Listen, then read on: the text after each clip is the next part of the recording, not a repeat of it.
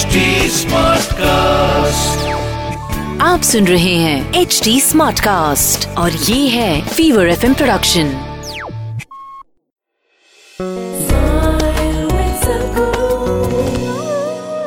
Does yoga really need a separate day to popularize itself?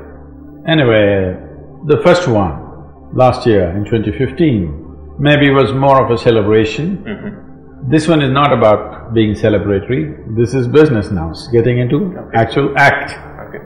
So the last one was mainly to inspire, to bring that awareness. Now we're looking at how to make this into a living practice. So in the United Nations this time around, my presentation, it's… uh, there are two sessions, one is on twentieth, where I'm speaking for two hours, expounding the science of yoga, how the science of yoga has nothing to do with any particular culture or a national identity. It is… it is as much a science as anything else, as there is a science and technology for external well-being, there is a science and technology for inner well-being. A time has come for human race to address their well-being in a scientific way. So in that sense, yoga is bigger than any country. Yoga is bigger than India. It's not… it's… you, you can't restrict it just to India, it's a global thing. If you say yoga is Indian, it's like saying uh, gravity is European. because, because the Europeans Yeah. discovered gravity. Okay. So it would be completely inappropriate. Yes, we take pride that it came from this land, Hmm. but it has nothing to do with this land, it has something to do with human mechanism as such. So the world is reaching a place where human intellect is firing like never before.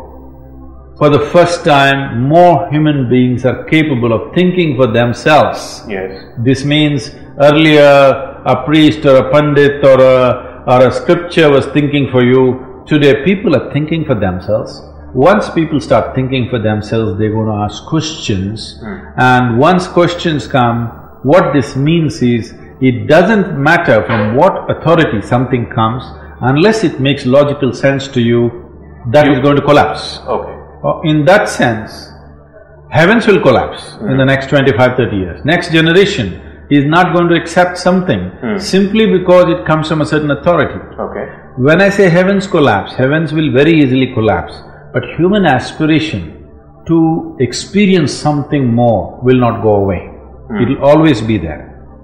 Because of this, it has become extremely express need right now that yoga should be propagated because this is a scientific way of addressing your inner well-being, hmm. which is logically correct and scientifically ascertainable.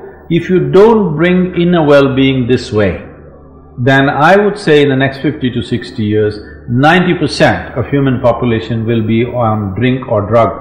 Okay. They will seek chemicals for In a way. creating experience within themselves. Hmm. If you do not give them an opportunity how they could be blissful within themselves, if you don't create that possibility, this is where it'll go. When I say drink and drug, I'm not talking about it as a moral question. One of the most fundamental responsibilities we have as a generation of people is the next generation that we create must, must be at least one point better than us.